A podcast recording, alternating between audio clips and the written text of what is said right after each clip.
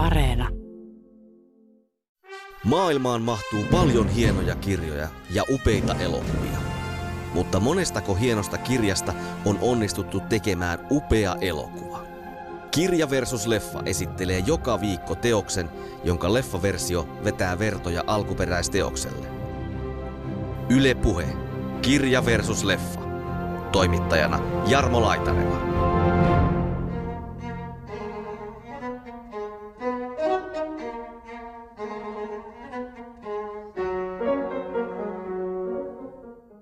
Lopulta niin yksinkertaisesti kuin se onkin kirjoitettu, mikä varmaan se niin kuin menestyksen salaisuus. Tämä oli todella niin kuin jättihitti, mikä on tämmöiselle eurooppalaiselle taideromaanille suhteellisen harvinaista. Minihameisiin sonnustautuneet naiset pommittaa seksikkyydellä niitä sukupuoliaskeisiin pakotettuja venäläisiä sotilaita.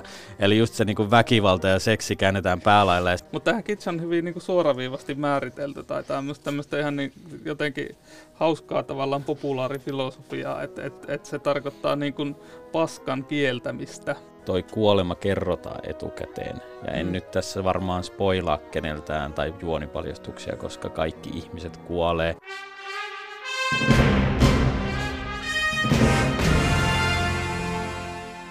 Milan Kundera julkaisi maineikkaamman teoksensa Olemisen sietämätön keveys vuonna 1984. Philip Kaufman sovitti kirjan elokuvaksi neljä vuotta myöhemmin Pääosissa loistavat Daniel Day-Lewis, Juliette Binoche ja Lena Ulin. Molemmat teokset kuuluvat edelleenkin, etenkin nuorten aikuisten suosikkeihin. Kanssani Kunderan ja Kaufmanin teoksista keskustelevat Nuorivoimalehden päätoimittaja Vesa Rantama ja elokuvan tekijä ja kriitikko Otto Kylmälä. Tämä on Kirja VS Leffa, ohjelma tarinoiden myös poliittisesti kantaottavien tarinoiden ystäville.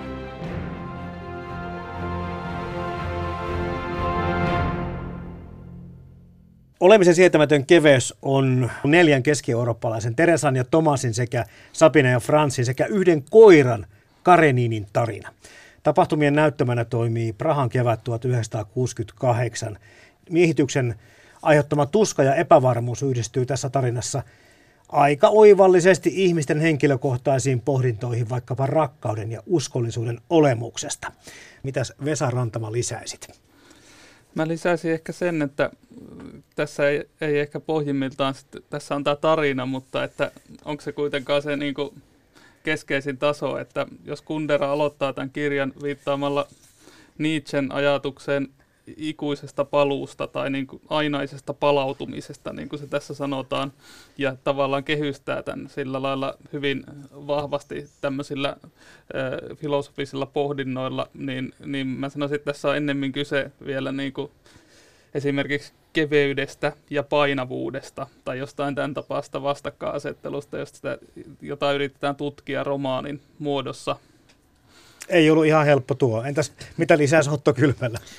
Niin, aika samaa mieltä on tästä tulkinnasta, että sehän on, juoni on poukkoilevaa niin kuin elämä itsessäänkin, että siinä on muutamia semmoisia tarinallisia kiinnekohtia, mihin sekä katsoja että lukija voi tarttua, mutta juoni vetoseksi sitä ei todellakaan voisi kutsua, että romaaninakin se on aika esseistinen, että Kundera on todella semmoinen e- esseekirjailija, että, että sieltä tulee enemmänkin nämä tietyt toistot, teemat esille vahvemmin kuin se juoni. Mutta toi merkitys tai lukuisat merkitykset, niin itsekin tuossa pyörähti jo puheessa, niin se tekee tästä tekstistä sillä tavalla jännän, että, tämä on niin näennästi kovin kevyttä. Mutta sitten siellä on, tuntuu, että siellä on niin jonkin verran sitä, sitä painoarvoa näissä merkityksissä ja muissa. Sitten jos näitä jää pohtimaan, niin tämä voi tuntua myöskin lukiessa vähän raskaltakin. Niin, se on ehkä se tavallaan hienous ja se salakavaluus siinä, että se on näennäisesti kevyt. Ja Kundera on mun mielestä erittäin hyvä kirjoittaja nyt, kun tätä luki uudelleen, että siis se soljuu vaan eteenpäin ja se rytmi siinä, että tuntuu, että mitään ei tule sisälle, mutta aina välillä tulee semmoinen niin kuin jalkamiina, jossa on yhtäkkiä joku puolifilosofinen idea, joka räjäyttää oman sielun elämän sillä murskaksi, että, mm. että tälläkin, täl, tällainenkin täältä pompsahti esiin. Ehkä se on nimenomaan se niin tiettyjen ää, filosofisten aiheiden semmoinen niin kuin tutkielma romaanin muodossa, mutta kyllä se niin kuin romaanilta tuntuu. Että kyllä siinä seurataan niiden henkilöhahmojen elämää ja eletään siinä vahvasti mukana. Ja Kunderahan käyttää usein paljon, niin kuin tässä kirjassakin, mutta myös esseissä, niin tämmöisiä mu- musiikin metaforia ja vastaavia. Toisaalta se puhuu romaanin arkkitehtuurista, että miten se sommittelee sen. Että tässäkin on seitsemän lukua, niin kuin suurimmassa osassa Kunderan teoksista taitaa olla seitsemän lukua. Ja se on kertonut, että, että se oli yrittänyt tätä kuudella luvulla, mutta se jotenkin oli tuntunut puutteelliselta jostain syystä, se oli lisännyt sen seitsemännen sinne vielä. Sitten mä en ole ihan varma, oliko se viimeinen luku, jonka se lisäsi sitten lopuksi vai joku muu, mutta, mutta tavallaan, että, että, että sillä on jotain niin kuin tavallaan selittämätöntä tai maagista arvoa on jo sillä luvulla seitsemän. Mm. Varmaan Fransin luku. niin, niin voi olla. tai jo. koiran. If I had two lives, in one life I could invite her to stay at my place, and in the second life I could kick her out. Then I could compare and see which had been the best thing to do. But we only live once. Toi Beethoven. Todella monta kertaa viitataan hänen musiikkiinsa. Ja se on niin kuin tässä jotenkin kulkee myös mukana roolissa, mutta mitä se teille kertoo se, että Beethoven ja Beethovenin sinfoniat ja muut tässä kulkee näin vahvasti? Se, se, se on se yksi tietty teema, joka tulee tuossa, kun tota, nämä Teresa ja Tomas asuu Sveitsissä ja sitten toi Teresa lähtee sieltä Sveitsistä yllättäen, koska hän ei, ei viihdy siellä. Siellä ei ole mitään, mitään jotenkin itsenäisyyttä hänellä ikään kuin, ja Tomasin nämä niin kuin naisseikkailut jatkuu entisellään, mutta Teresa on niin kuin täysin se armoilla ja lähtee yllättäen. Sitten Tomas sanoo sille tota, esimiehelleen sairaalassa, Tomas on siis lääkäri, että, että että hän joutuu myös lähtemään nyt, että tästä ei tule mitään. Hän, hän lähtee takaisin tsekkiin ja sitten se kysyy, että mus es sain, ja, eli, eli täytyykö sen olla näin. Ja sitten tota, Thomas vastaa, että es mus sain, niin se on suoraan Beethovenilta tavallaan se se fraasi. Ja sitä fraasia muuten käyttää monta kertaa niin kirjassa, käytetään. mutta Joo, ei se, elokuvassa. Mm. Niin, että se, se, on, se, on, se, on, se, on, se on yksi tavalla ja se viittaa ehkä semmoiseen tiettyyn niin kuin, semmoiseen sinfoniseen niin kuin kohtalon omaisuuteen, että, että ollaan niin kuin jotenkin semmoisen kohtalon armoilla tai siinä leikitellään sillä ajatuksella, että on tavallaan joku historia tai joku kohtalo, joka vie ihmistä johonkin suuntaan. Hmm. Beethoven ehkä leikittelee sitä, tai on sama, sama, samalla ajatuksella musiikissaan. Kyllä. Joo, kyllä. Siis toi, että se on, ehkä se poppaa sieltä esiin, koska se on niin tunnettu nimi jotenkin se Beethoven, mutta se, se on vain yksi variaatio siinä kohtalon ja semmoisen semmoisen välttämättömyyden teemassa, mutta myös siinä, mistä puhut, kirjassa puhutaan paljon enemmän, just tämä Parmenideksen, että negatiivinen positiiviseksi, positiivinen mm. negatiiviseksi, niin just nämä esimerkit, että Beethoven sävelsi just tämä, että on pakko tapahtua, oli eka positiivissävytteinen, muistaaks mä nyt väärin, ja sitten muutti sen negatiiviseksi. Ja sitten tuli mm. siitä niin kuin variaatio. Niin Kunderakin käyttää kirjassa monta tällaista näin, että on esimerkiksi, just puhutaan todella paljon totta kai niin kuin tästä venäläisten mm. äh, tunkeutumisesta tsekkeihin 68, mutta sitten loppupuolella kirjassa on taas, hän kääntää sen jotenkin leikitteleväksi ja positiiviseksi, että, että siinä oli se minihameisiin sonnustautuneet naiset pommittaa seksikkyydellä niitä sukupuoliaskeisiin pakotettuja venäläisiä sotilaita. Eli just se niin kuin väkivalta ja seksi käännetään päälailla ja sitten mm. se sai sen niin kuin käännettyä sen kammottavuuden myös positiiviseksi ja huumoriksi tavallaan, niin, niin jotenkin se Beethoven on vain yksi esimerkki kaikesta tästä ja se on jo hienosti rakennettu. Saitteko kiinni taas niistä lukuisista luvuista, missä tätä kitsin olemusta Kundera käy läpi. Sehän tulee tässä niin kuin nimenomaan kuudennessa luvussa ja sekin on tavallaan osa sitä niin kuin musiikillista rakennetta, että siihen tulee tavallaan vielä ihan uusi teema, joka saa tavallaan tämän näkemään tuon aiemman romaanin jotenkin eri valossa, että tavallaan niin kuin kukin näistä luvuista on semmoinen, joka tavallaan tuo jonkun uuden ulottuvuuden tai soittaa niin kuin niitä samoja teemoja tavallaan.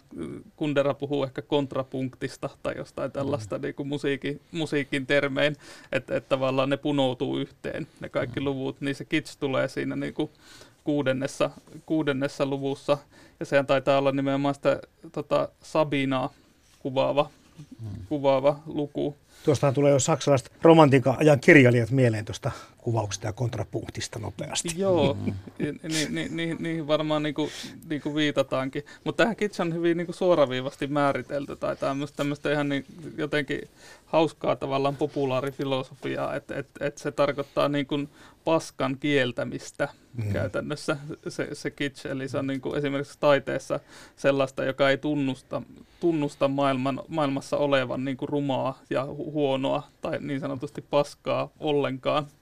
Ja mm. sitten tota, Sabinahan nimenomaan sitten määrittelee Tomasin, että hän on niin kuin vähiten kitsimäinen ihminen. Eli mm. onko sitten siinä semmoinen kaveri, joka Kundera sitten, kun puhutaan kohta siitä, kuinka hän on niin kuin nämä aatteet täällä taustalla kummittelee ja sitten nämä henkilöhahmot viestintä aatteita ja mielipiteitä eteenpäin, niin, niin, niin onko tämä Tomasin yhden päähenkilön suhtautuminen tähän tsekkiin ja miehitykseen sitten Kunderan mielestä se, mikä on oikea. Eli Tomas ei missään vaiheessa hyväksy, kritisoi sitä, käy pikkusen niin kuin ulkomailla, palaa kuitenkin takaisin, mm. mutta sitten palkintona tästä kaikesta on kuolema.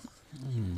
Se on sitä varmaan sitä Kunderan ironiaa tota, rom, romaanikirjailijana, että se ei, ei anna niin kuin semmoista hirveän vahvaa dramaattista roolia sille yhden ihmisen kohtalolle, vaikka no se ei. on niin semmoinen mm. päähenkilö tässä. Mm että itse asiassa se koiran kohtalo on tavallaan koskettavampi tässä kirjassa. Kuin... Sitä jäädään kumminkin suremaan, koska Joo. kuolevia ihmisiä ei jäädä suremaan niin. tässä teoksessa, mm. joka on vähän mm. ehkä tuntuu oudolta lukijasta. Mutta hei, nyt kun mä pääsin tuohon aiheeseen, niin tota, eka kerralla kun tämän luin, niin tätä tutkin ihan eri, eri näkökulmasta. Ja nyt tosiaan tuntuu, että, että nämä ihmiset on vain välikappaleita Kunderalle kertoa ja kirjoittaa häntä sitten niin askarruttamista tämmöistä isommista kysymyksistä ja filosofista teemoista ja kenties niin kuin valtioiden kohtaloista. Eli jokainen näistä päähenkilöistä, Teresa, Thomas, Sabina, Francia, jopa se koira, jotenkin näyttelee semmoista tietynlaista suhtautumistapaa, miten tsekkiläiset voisivat suhtautua siihen miehitykseen ja mitkä on ne tavat niin kuin sitä asiaa käsitellä. Nämä ihmiset vaan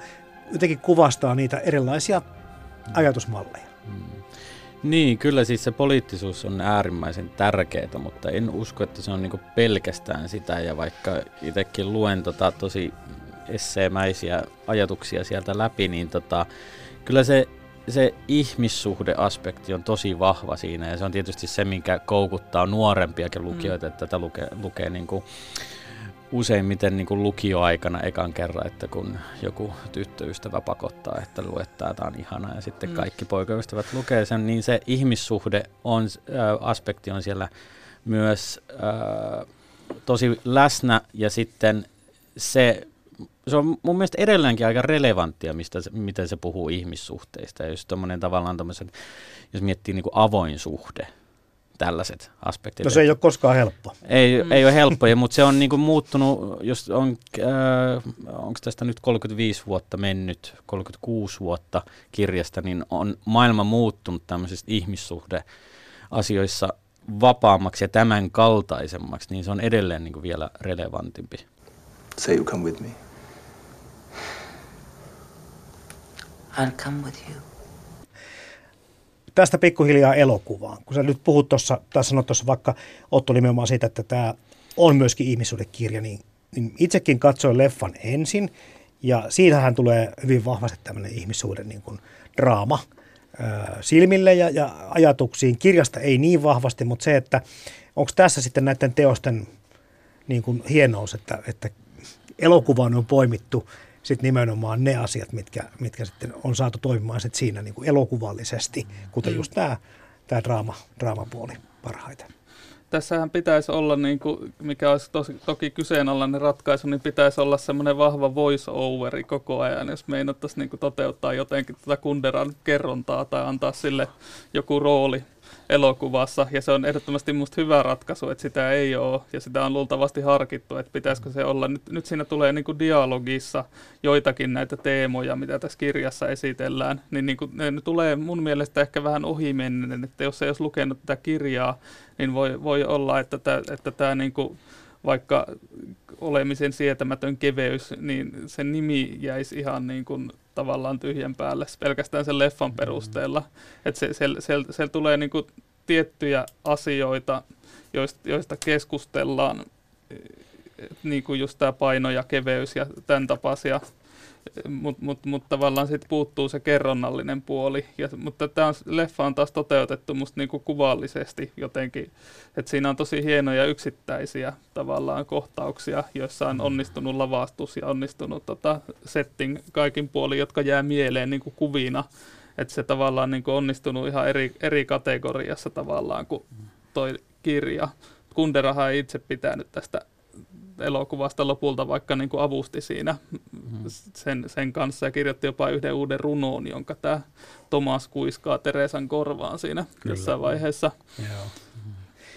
Joo, itse en hirveästi pidä sitä elokuvan versiosta, varmaan just kun siinä puuttuu tosi paljon tota psykologiaa mm. ja noita itse noita aiheita ja toi, toi just sama hyvin puettu sanoiksi toi voiceoverin tarve tai toi tommonen mm. niinku kertoja ääni, että tota, mä itse mietin sitä jotenkin se, senkin kautta, että Philip Kaufman oli täysin väärä ohjaaja tähän projektiin.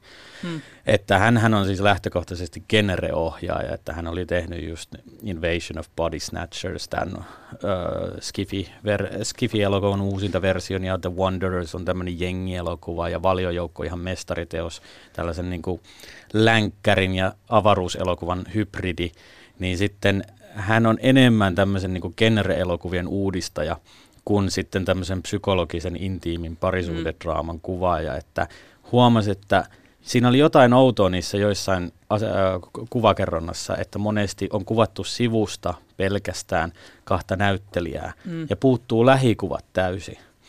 Että esimerkiksi siinä oli semmoinen äh, Franzin ja Sabinan välinen kohtaus, missä Franz kutsuu Sabinan Amsterdamiin ja, äh, ja Sabina sanoi, että olen jo nähnyt Amsterdamin.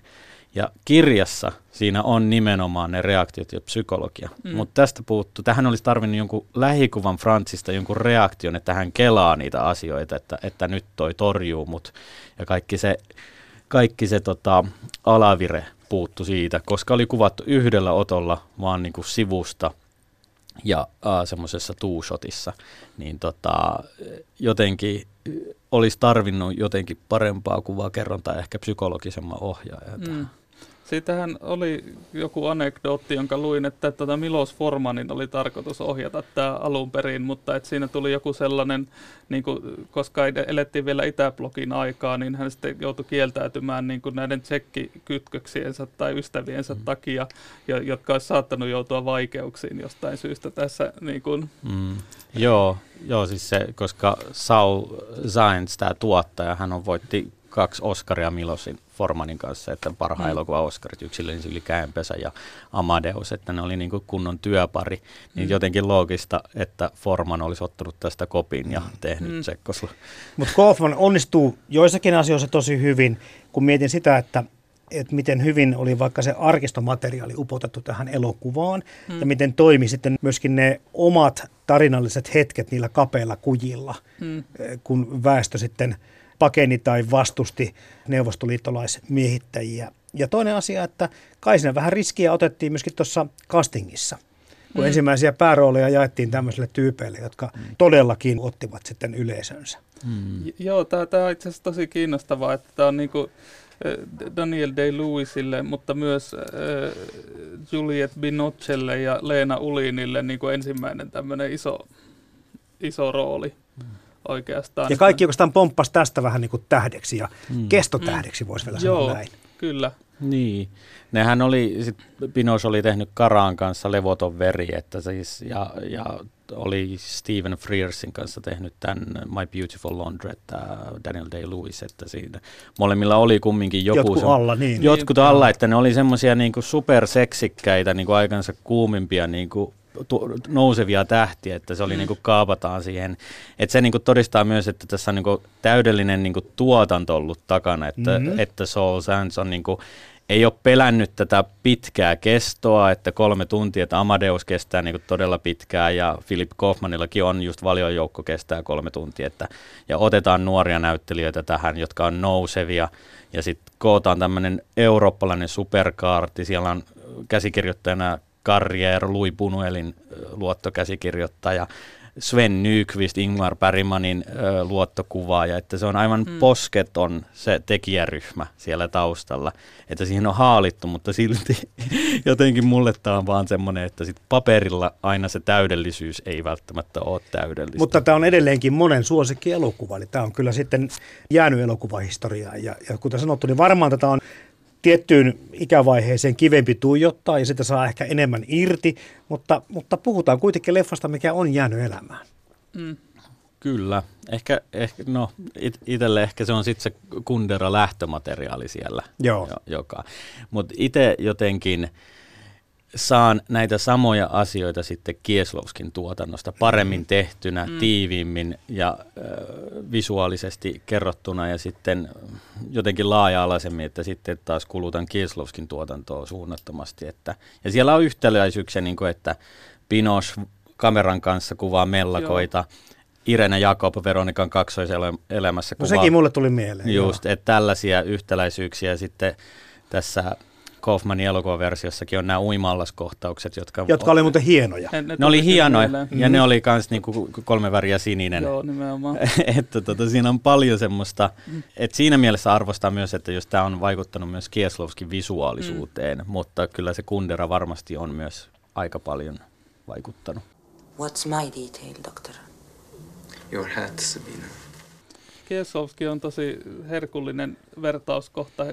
Muistaakseni hän, hän on sanonut ihan kiinnostavasti siitäkin, että mikä on niin kuin hankalaa elokuvan teossa, että, että hänellä kestää niin kuin puoli tuntia kertoa joku semmoinen asia, jonka kirjailija voi sanoa yhdellä lauseella. Eli vaikka, että että, että mies kävi hänen luonaan usein kolmen viikon ajan, joku tämmöinen lause, niin, niin sen kuvaaminen on mm. todella, todella haastavaa. Mm. Ja, ja, ja jotenkin tässä on ehkä ton tapaisiin ongelmiin myös törmätty tämänkin elokuvan mm. kohdalla, kun sitä on lähdetty kuvaamaan. Että vaikka se on niin pitkä, niin siitä on jäänyt tosi oleellisia kohtauksia ja hahmoja pois. Ja puhumattakaan tästä temaattisesta tasosta, joka on niin kuin kavennettu aika lailla minimiin verrattuna tähän kirjaan. Ja se, sen, siitä huolimatta se on mun mielestä onnistunut elokuva.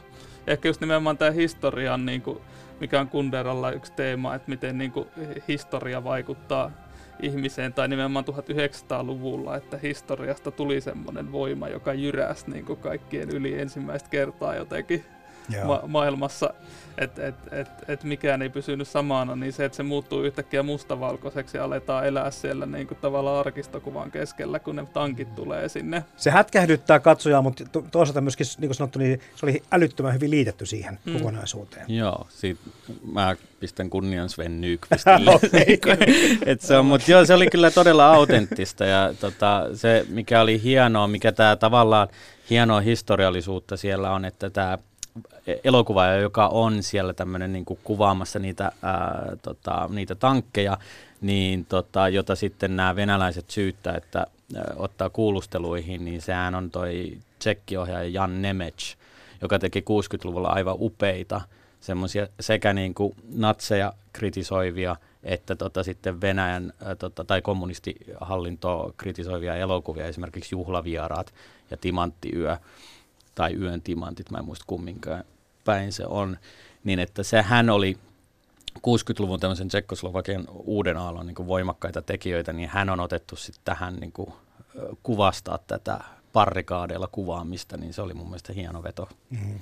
Mm. Aikanaan tätä myytiin myöskin rohkeilla seksikohtauksilla. Miten tuota Vesa Rantama, Otto Kylmällä, miten niitä nyt enää hirveän rohkeana ei voi ehkä nykyaikana pitää?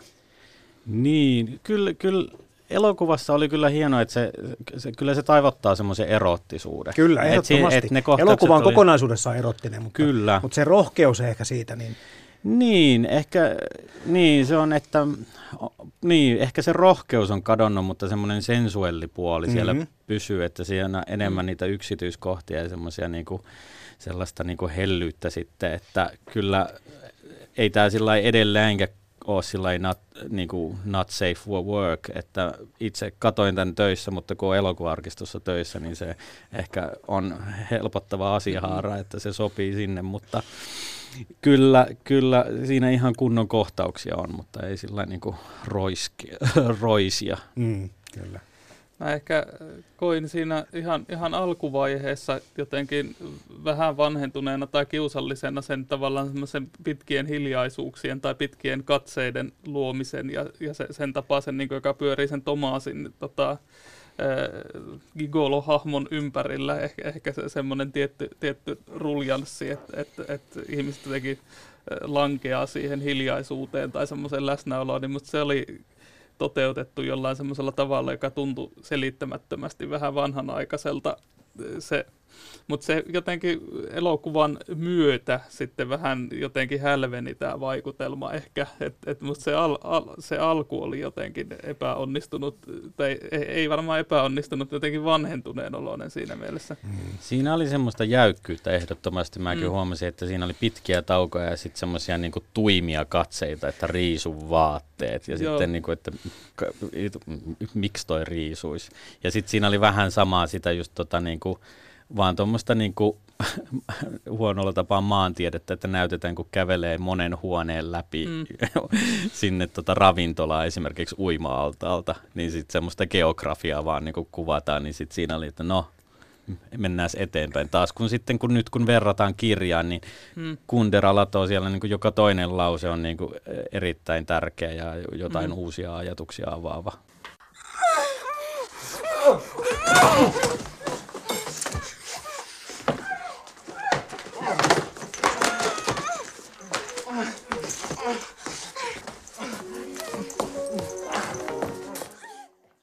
Vieläkö pystytte palattamaan mieli Otto Kylmälä Vesa Rantamanen ensimmäiset kokemukset, kun puhuttiin siitä, että moni on tämän jossakin teini-iässä tai lukiossa tai jossakin siellä varhaisissa vuosissa on kuitenkin katsonut kautta lukenut, niin, niin vieläkö muistatte?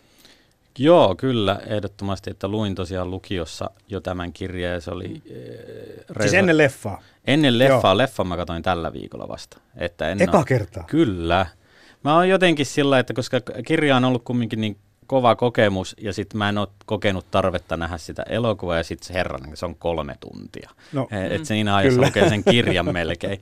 niin tota, ja sitten se antaa enemmän.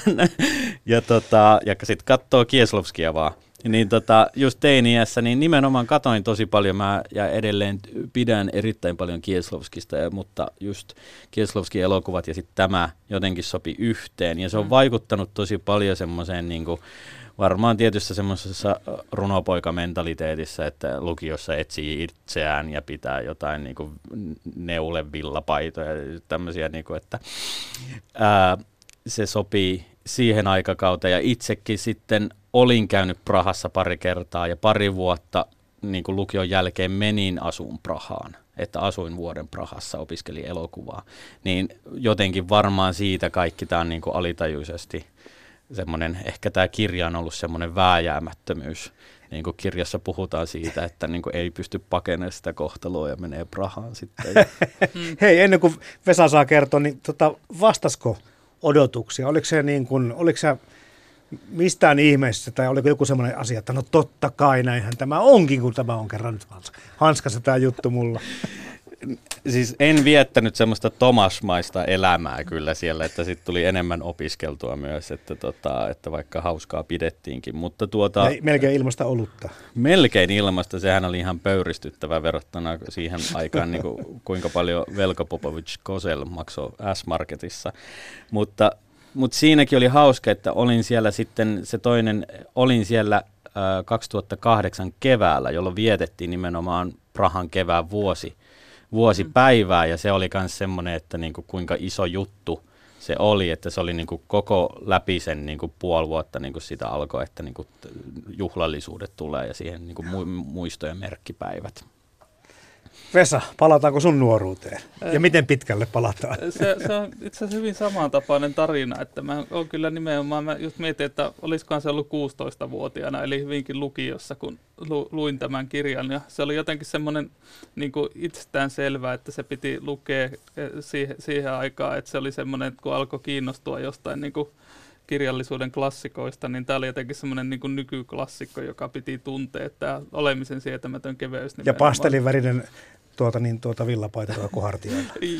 Jotain sinne päin. Kyllä se niin tutulta, tutulta kuulostaa. Et, ja, ja tota, tämä taisi olla kolmas kerta, kun mä luin tämän kirjan ny, nytten, että Mä oon lukenut tämän myös joskus niin kuin noin kymmenen vuotta sitten ja, ja, ja nyt uudestaan. Ja sitten elokuvan olin, olin nähnyt myös joskus ehkä 15 vuotta sitten, mutta se oli hyvin etäinen niin kuin muistikuva. Että et sanotaan, että tässä pitää varmaan kymmenen vuoden välein lukeakin tämä sitten elä, elämässä tästä lähtien, niin, koska huomasin, että tämä on myös sellainen kirja, että vaikka joskus maininnut jopa niin kuin suosikkieni joukossa tämän, niin mä en muistanut esimerkiksi tämän päähenkilöiden nimiä nyt kun mä aloin lukea tätä uudestaan, vaikka olin kaksi kertaa sen lukenut. Mutta kun ne ei ole merkityksellisiä niin, ehkä just, sinänsä. Että mm. tässä on Mä luin itse asiassa semmoisen kirjailija John Banvillen kirjoituksen tästä, jossa hän ihmetteli sitä, että miten tämä kirja tuntuu olevan niin kuin nimensä mukainen, että tämä on jotenkin sietämättömän keveä Kyllä. ja tavallaan katoaa siinä mm. mielessä, niin kuin, en mä koskaan varmasti unohda jotain niin kuin, rikoksen ja rangaistuksen päähenkilön nimeä tai Kafkan romaanien koota ja näitä tyyppejä, mutta nämä jotenkin voi unohtaa. Mutta sitten tiettyjä yksityiskohtia muistaa, että jonkun niin kuin, äh, lootuskukkaa muistuttava vessanpöntön tai sitten sen koiran kuoleman ja, ja sitten tuon niin Nietzschen ajatukset tuossa alussa ja kaikki tuommoiset teemat, niin tästä jää kuitenkin jollain tasolla aina jotain käteen.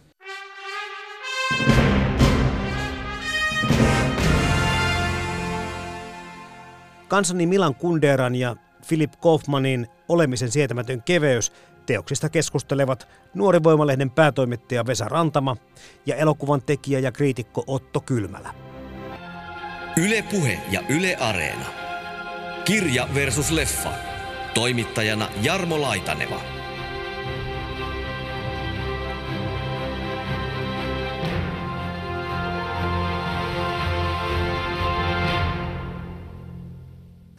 Miten se lukukokemus on sitten muuttunut, koska tämä on, kuten sanottua, niin monelle ollut merkityksellinen, voi olla vieläkin kirja, mutta sitten varmaan tänä päivänä sitä vähän eri juttuja saa irti. Mulle tämä, ehkä tämä poliittisuus ja näiden ajatus, taustalla vallitsevien niin kuin ajatusten, aatesuuntausten merkittävyys pompsati ihan eri tavalla tällä kertaa esille. Siis totta kai niin kuin kaikki kirjallisuus on semmoista herakliittistä, että, että siihen astuu uudestaan eri ihmisenä sisään siihen kirjaan, että se on alati muutostilassa. Ja tässäkin, että eihän nyt herranen aika 16-vuotiaana pysty, kun on itsekin lukenut sen, niin pysty ihmissuhteista sillä samalla painokkuudella ymmärtää. Ja sehän on tässä, niin kuin vaikka puhutaan niin kuin kevyistä ihmissuhteista, niin siinä on just siinä ää, kirjassa just se, että ne on myös painokkaita, raskaita asioita ja jotkut pain, todella painavat ihmissuhteet voi hetkessä kadota – niin ei sellaista pysty 16-vuotiaana ymmärtämään. Ei ole minkäänlaista elämänko... No yleistän tässä, mutta Joo. siis, että keskivertoisella ei ole välttämättä sellaista ihmissuhdekokemusta ja painolastia, niin, niin se oli yksi asia, mikä tästä niin tuli tällä uudella lukemiskerralla. Ja tietenkin siis vaan, että ymmärtää jotain oidipusmyyttiä syvemmin mm. kuin vaan, että, että aa, se, se on joku insestikuningas tai bla bla bla. Mm. Että, niin, että on joku syvempi ymmärrys sen niin kuin tematiikasta ja aiheesta, niin nyt monet näistä antoi niin kuin, uudella tavalla ja rikkaammin. Joo, ehdottomasti mä koin jotenkin, että, että nyt ehkä ymmärtää ylipäätään vähän sitä silloin 16-vuotiaana, kun luki kirjallisuutta, niin sitä jotenkin niin kuin halusi ajatella jotenkin hirvittävän vakavana asiana, että, että nämä niin on tärkeitä ja vakavia nämä kirjallisuuden klassikot. Ja sitten tämmöinen tavallaan Kunderan tapainen, tai itse asiassa hyvin monet kirjailijat, koska romaani on niin kuin Kundera sanoo, niin semmoinen ironinen laji, niin tavallaan se niiden moniulotteisuus tai se huumori saattaa mennä jotenkin täysin, täysin ohi, että sitä alkaa niin kuin just ottaa sieltä jotain postikorttiajatuksia ja liimailee niitä seinälle tai si- siihen tyyliin tyyliin niin kuin sen, sen ikäisenä. Ja sitten tavallaan se asioiden niin kuin suhteellisuus tai se näiden asioiden keskinäiset suhteet, mitä tässä on, niin jää jotenkin tosi huonosti tulee ymmärretyksi. Tai mm-hmm. nämä ainakin ko- koin, että, että tämän niin kuin romaanin muodon pystyy jotenkin hahmottamaan paremmin nyt tai nyt tällä lukukerralla paremmin kuin koskaan aiemmin. Noista postikorttiviittauksista on pakko nyt tota, Vessa sen verran jatkaa, että jotkut kriittiset äänet kyllä pitää tätä pikkusen niin pseudosyvällisenä tätä mm. teosta. Ja, ja tota, se liittyy myöskin siihen, että tota, tästä on nimenomaan irrotettu tämmöisiä mietelauseita, joita levitellään tai painetaan postikortteihin ja, ja sitä lähetellään ihmisiä. Sitten tämä niin kuin tapa toimia tällä tavalla, niin se saa vähän niin kuin pienen vastareaktio ihmisissä aikaiseksi. No, miten, miten tota, tämmöiseen pitäisi suhtautua, että nyt en halua vetää Paul Coelhoa mitenkään tähän keskusteluun mukaan, kun se on aivan niin kuin eri viivalla, mutta tuli vaan mieleen tälleen niin kuin asiayhteydestään irrotettujen lauseiden uudelleen käytön. Kunderahan ei ole vielä kuollut, että tässä ei, vo, ei voida puhua niin kuin jotenkin hänen postuumista kohtalostaan, mikä esimerkiksi näillä henkilö, henkilöhahmoilla voi olla hyvin, hyvinkin karu, että esimerkiksi tämä kirjallisuuden tutkija Franz niin tota, on, on hylännyt vaimonsa ja asuu se opiskelijatytön kanssa, mutta kun hän kuolee tässä kirjassa, niin hän niin kuin, tämä vaimo järjestää suurelliset hautajaiset. Ja hän ei pysty sanomaan siihen enää sanaa ja tästä, sanaakaan. Ja tästä Tomasista taas hänen kristityksi kääntynyt poikansa niin leipoo jotenkin kristityn postuumisti, ja mikä olisi varmasti kauhistus sille, että tämä on niin Kunderan tämmöinen teema, että mitä kaikkea niin kuin, kirjailija joutuu vaikka kuolemansa jälkeen kohtaamaan. Ja se on kirjoittanut siitä ihan semmoisen kirjankin kuin Varastetut testamentit, jossa se kuvaa paljon niin kuin tämmöisiä vaikka Kafkan ja monien muiden hahmojen niin kuin kohtaloita, että miten ne, heidän testamentit on petetty. Ja mm. esimerkiksi Kafkan teoksia jätettiin tuhoamatta ja julkaistiin ja paljon muutakin että tarkoitin siis sitä, että tämä on tavallaan, jos tämä vaikka Kundera elää vielä yli 90-vuotiaana, niin tämä on nimenomaan sitä semmoista postuumia kohtelua, kohtelua tai kohtelua, Kyllä, jota ymmärsin, joo. hän ei haluaisi tälle omalle romaanilleen. Mutta niin tykätty se on, että sieltä. Mm. Niin, ja sitten joo, onhan toi niinku aina irrotetaan asia yhteydestä, että tavallaan se sopii Kunderalle, koska kyllähän Thomas kokee ton saman kohtalon, mm. että tota, häntä vaan sitten toistetaan toisteta, että oli tosiaan, sanoitko niin, että kaikki silmät pitäisi puhkoa ja sitten, no en mä nyt ihan noin, että siitä poistettiin kolmannes siitä mun jutusta ja bla, mm. joo, seli, seli. Niinhän sinä käykin, niin, kyllä. että se on joo. aivan Tomasin kohtalo, että sitten Kunderakin sadan vuoden päästä saattaa olla siellä Koelho lokerossa, että tota, toivottavasti ei, mutta tota, mm. siinä on paljon painavampi konteksti ympärillä kuin Koelholla. I'm very glad you came here. Mm. I didn't want to come here. of course not. Näistä teemoista, niin tämä tämmöinen, no se tuli tuossa ihan alussa jo mainittuakin se, että, että jos tosiaan niin kuin tästä oma miettii, että ihmisellä on kenties vain yksi elämä, niin miksei sitä voisi elellä sitä sillä tavalla, että niin kuin nauttii eikä tarvitse sitten ö, turhaan katua eikä pelata sitä elämää niin, että tekee korjausliikkeitä seuraavissa elämissä. Niin, en tiedä, että sitten mä oon jotenkin nähnyt sitä, että se Tomasin semmoinen niin hedonismi olisi pelkästään semmoinen niin iso teema, että se on, hän vaan täyttää jotain semmoista aukkoa, että jotenkin elämässä myöskin, ja se hän on, hän on niin kuin yhtä sokea kuin Oidipus ja ne kommunistit, joita hän syyttää. Elokuvassa se on kuvattu mm. Aika suoraviivaisesti siinä yhdessä kohtauksessa, kun ne on siellä varmaan sivuhuomautuksena varmaan kuvattu Rockbar Lucernassa ja tota, katsoo sitä kommunistipuolueen pöytää siellä, jossa kilistellään vodkaa, niin tota, katsoo, että he, he ovat lurjuksia. Ja he kritisoivat, mutta ei Tomas niin, siinä itse asiassa kohtauksessa nimenomaan taidetaan pointata, että Tomaskin on lurjus. Ja Tomashan ei niinku itse ehkä näe sitä, joka on nimenomaan mm. se Oidipus-myytti, tai niin kuin se keskeinen asia, että on tuommoisen hirveän konfliktin ja myrskyn silmässä, eikä näe sitä vääjäämätöntä, ei, ei pysty tunnustamaan, että mitä tapahtuu ympärillä, eikä näe jotenkin sitä, että, että mikä se todellisuus on, vaan että puskee eteenpäin, niin tota, ää, jotenkin se hedonismi on vaan sivuoire siitä, ettei ymmärrä elämää tai että mitä oikeasti tapahtuu. Mm. Ja sehän on tavallaan semmoinen vääjäämätön asia tässä, kun tavallaan tuo Kundera jatkaa tota Nietzschen ikuisen paluun ajatusta ja tässä heti alussa sillä lailla, että elämässä ei koskaan voi tavallaan niin kuin harjoitella tai ei, ei, ei ole mitään harjoituskierroksia, että et et, et kaikkea joutuu kokeilemaan vain kerran ja sitten sitä ei saa niin kuin ikään kuin tekemättömäksi tai ei voi palata, palata takaisin ja mm. Sitten siitä tulee tavallaan semmoinen, se on just se elämän keveys, että sä ajattelet, että jos se niin kuin toistuisi ikuisesti niin kuin sen ikuisen paluumyytin mukaan, niin se olisi taas todella raskasta. Kaikki teot olisi äärimmäisen raskaita ja lopullisia.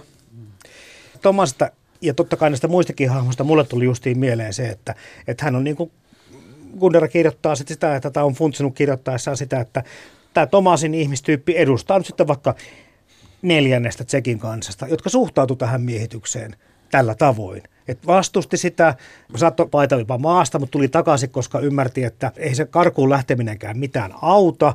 Ja lopulta sitten, niin kuin sanottu, niin palkkion oli kuolema. Jollain tavalla näiden hahmojen käyttäytyminen mulle ilmeni just niin, että tietty osa kansasta ajattelee just tällä tavalla. Että nämä tyypit, neljä tyyppiä vaan edustaa erilaisia katsotokantoja. Kyllä, että siis e, se mikä on myös hienoa tässä kirjassa nimenomaan, että tämä poliittisuus ja nämä ihmissuhteet peilaa jotenkin toista. Kyllä. Että, mm. että Thomas on niin ehdoton ja kylmä niin poliittisuudessaan, mutta myös ihmissuhteissa ja sitten Teresa on... Äh, neurootikko ja vainoharhanen, joka on nimenomaan sopii myös poliittisiin tämmöisiin äh, kommunistipuolueen vainoharhoihin. No se on kyllä totta. Että siinä niinku on eri variaatioita myös siinä, mm. joka ne ihmissuhteet ja ne henkilöhahmot peilaa sitä politiikkaa.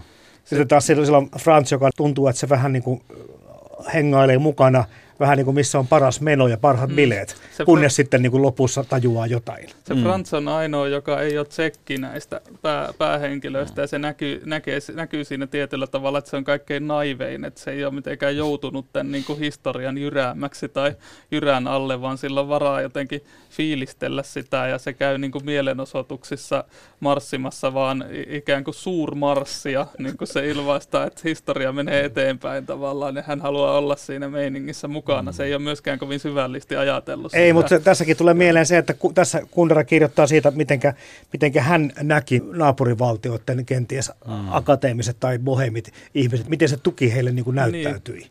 Ja se, siis siinä on just se kitsin ajatus, että Frans edustaa sitä kitsiä niin kuin hahmona, että se tekee niistä tsekkiläisten kärsimyksestä kitsiä, joka oli Kunderalle itselleen yksi semmoinen tavallaan yksi sietämätön kokemus tavallaan, kun hän emigroitui Ranskaan. Life is very heavy to me. And it is so light to you.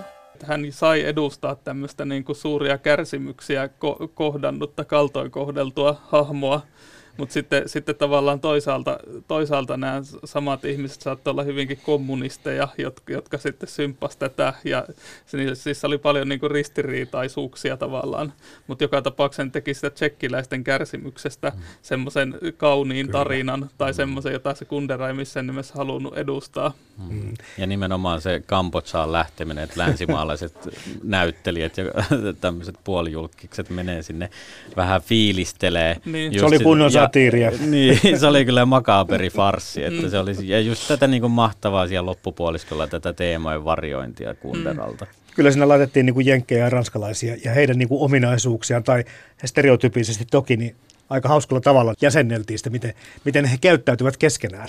Joo, se oli ehkä semmoinen, että ton osan koomisuuden luulisin tajunneeni jo silloin lukio iässä. Että... Joo, ymmärrän. Näistä teemoista vielä. No tässä on tosiaankin tätä yksi elämä VS, niin kuin ikuinen paluu, sitten tämä, tosiaan tämä ihmisen paikka, kuka hän on ja millaisia tosiaan tekoja pitää tehdä ollakseen minä, kenen joukossa tässä seisotaan.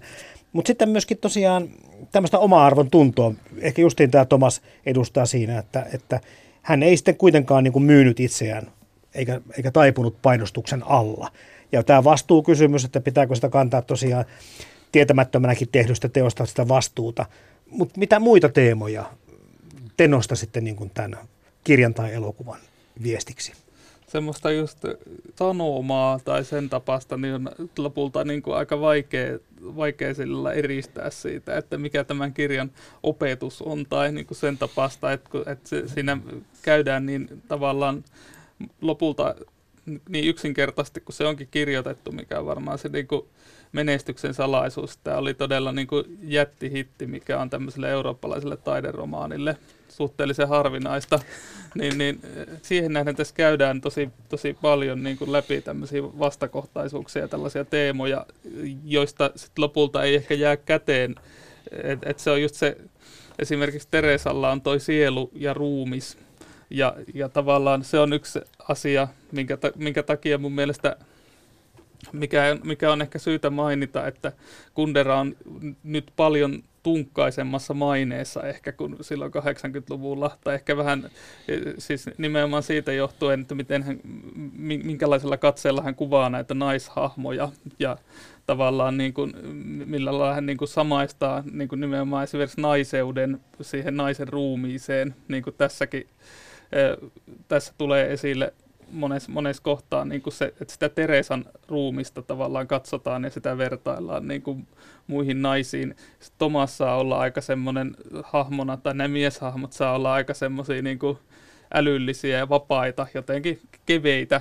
Mutta toisaalta Sabinahan on saanut tässä kumminkin tämmöisen niin kuin seksuaalisen itsemääräämisoikeuden. Ni, niin on, se on, että ei se, ei se ole mitenkään täysin se, se ei ole mikään misogynisti, mutta sillä on semmoinen tietyn tyyppinen niin kuin hyvin vahva semmoinen mie, miehen katse, jo, jo, Kyllä, joka, joka näkyy näissä, ja, ja, ja tavallaan sitten se on ehkä näissä romaanikirjoissa, tässä romaanin taiteessa, niin siinä taidetaan mainita yksi naiskirjailija, eli Agatha Christie yhdessä kohtaa. Ja, ja Ai on päässyt yksi mukaan, okei. Okay. Joo, ja se on vähän siihen tyyliin, että minulla ei ole mitään Agatha Christien romaaneja vastaan, ja sitten mennään eteenpäin.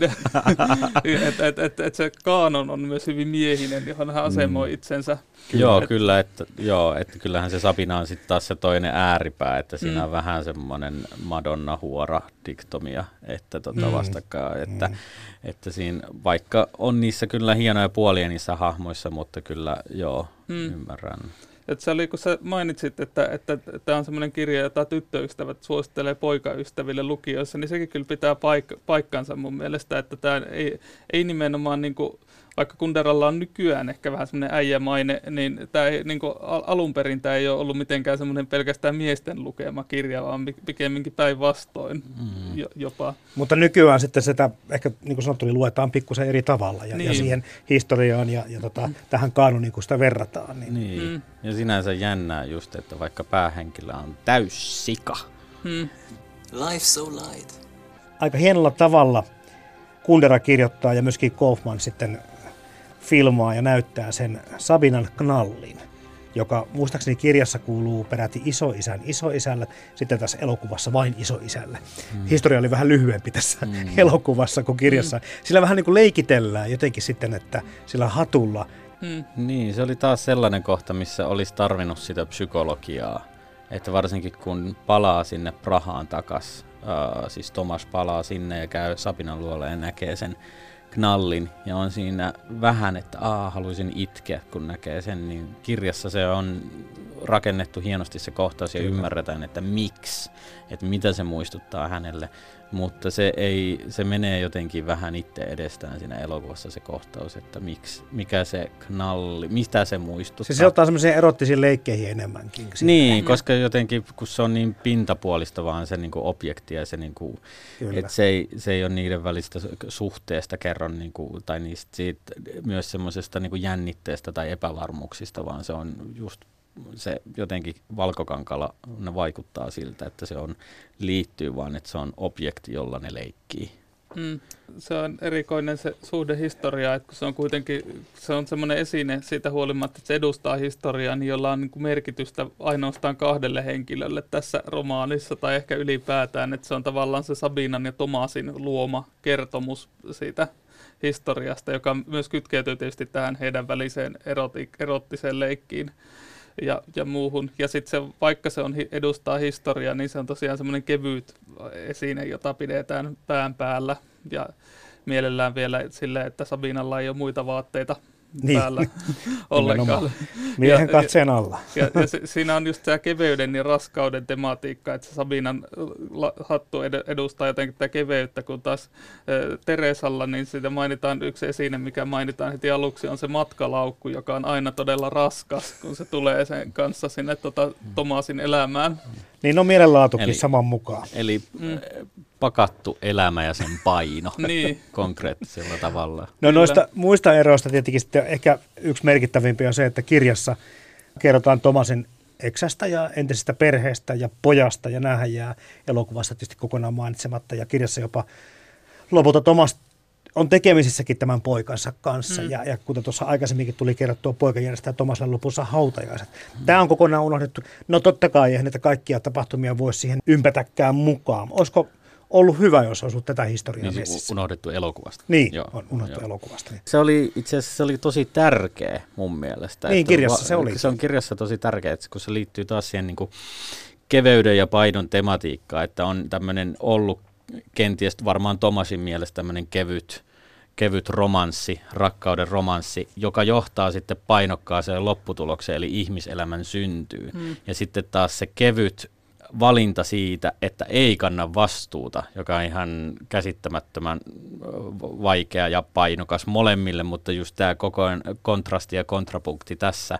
Ja sitten se kumminkin lisää siihen Tomasen hahmoon just semmoisia niin sitä outoa psykologiaa, se, että miten se näkee elämänsä.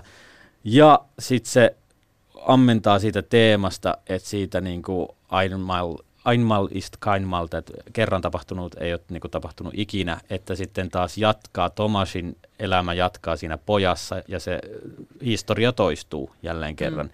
Niin siinä mielessä se olisi ollut hyvä olla elokuvassa myös tämä puoli. I'm not jealous, Teresa. He's jealous. No, he isn't. Who's he? Jealous. He's jealous. I'm not jealous. Jealous. He's jealous. He's Whatever you say, Teresa. Se, mikä nyt varsinkin näillä katselu- ja lukukerroilla niin kuin ymmärsi taas niin kuin enemmän ja arvostaa tätä Kunderan niin kuin romaanitaidetta, on just toi, että toi kuolema kerrotaan etukäteen. Ja en Mm. nyt tässä varmaan spoilaa keneltään tai juonipaljastuksia, koska kaikki ihmiset kuolee, henkilöhahmotkin saattavat kuolla. Ja se tavallaan nyt ymmärsi sillä että se on... Ää, se on jännä tunne, että niin kuin lukijana, että ei kai nämä ei kai näin tapahdu, mutta siis kaikki ihmiset kuolee. Ja se on erä, eräänlaista semmoista niin kuin oidipaalista sokeutta vääjäämättömän edessä, että niin kuin olettaa, että nämäkin jatkaa ikuisesti elämäänsä mm. tai niin kuin henkilöhahmot. Mutta kun se kerrotaan siinä etukäteen, siinä niin kuin ennen, ennen, paljon ennen loppua, ja sitä odottaa, niin tavallaan me tiedostetaan, että tämä on se vääjäämättömyys, että tämä tulee tapahtumaan vaan, Mm. joka viittaa myös siihen Beethoveniin, että on pakko tapahtua. Niin. Totta. Ja tämä oli tämmöisiä, mitä ei ehkä 16-vuotiaana saa. Ja nyt Kunderan niin romaani rakennetta ja te- tekniikoita ymmärtää ehkä paremmin. Mm. Mitä luulette tähän loppuun, Vesa Rantama, Otto Kylmälä siitä, että kirja on hyvin kestänyt aikaa, elokuvallakin edelleen ystäviä on. Mikä tulee olemaan taideteosten tulevaisuus?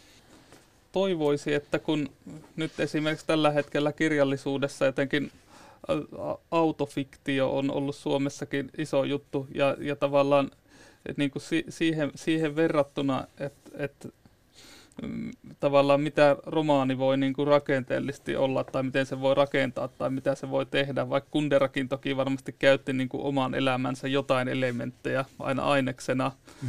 niin, niin t- tässä on jotenkin huomattavan huomattavaa kekseliäisyyttä niin kuin näiden eri, erilaisten kirjallisuuden lajien ja tyyppien ja eh, tapahtumien yhdistämisessä samaksi kokonaisuudeksi, mikä ehkä nykykirjallisuudesta aika usein puuttuu. Et siinä mielessä mä toivoisin, että tämäkin kirja, koska tämä on säilynyt myös helppolukuisena, niin luettaisiin jatkossakin.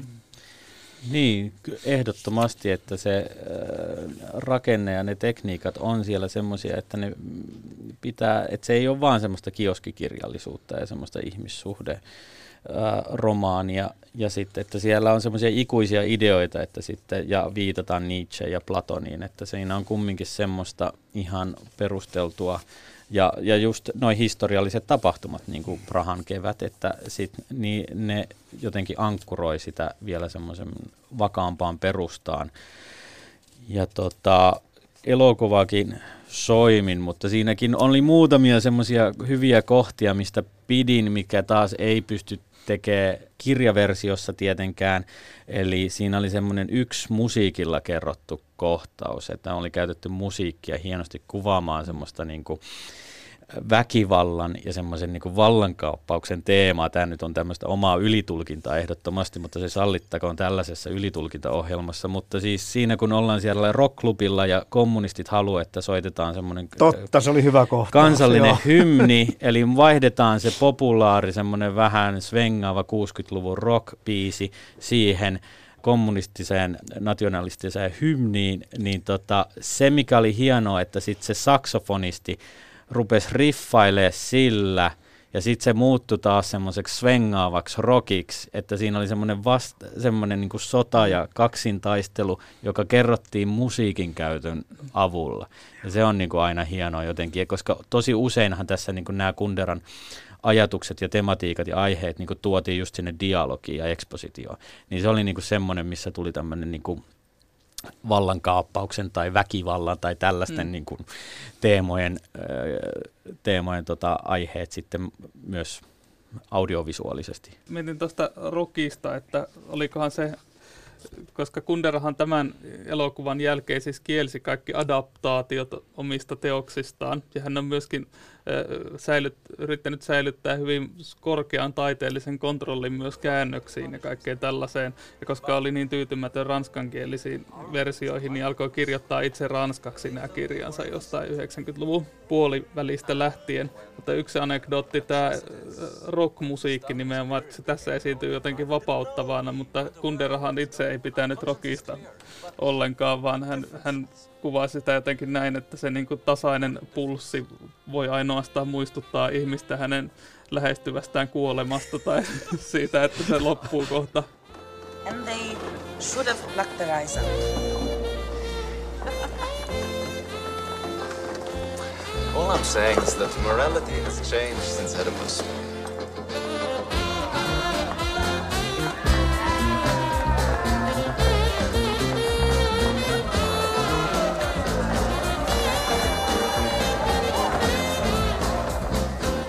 Maailmaan mahtuu paljon hienoja kirjoja ja upeita elokuvia. Mutta monestako hienosta kirjasta on onnistuttu tekemään upea elokuva? Kirja versus leffa esittelee joka viikko teoksen, jonka leffaversio vetää vertoja alkuperäisteokselle. Yle Puhe. Kirja versus leffa. Toimittajana Jarmo Laitaneva.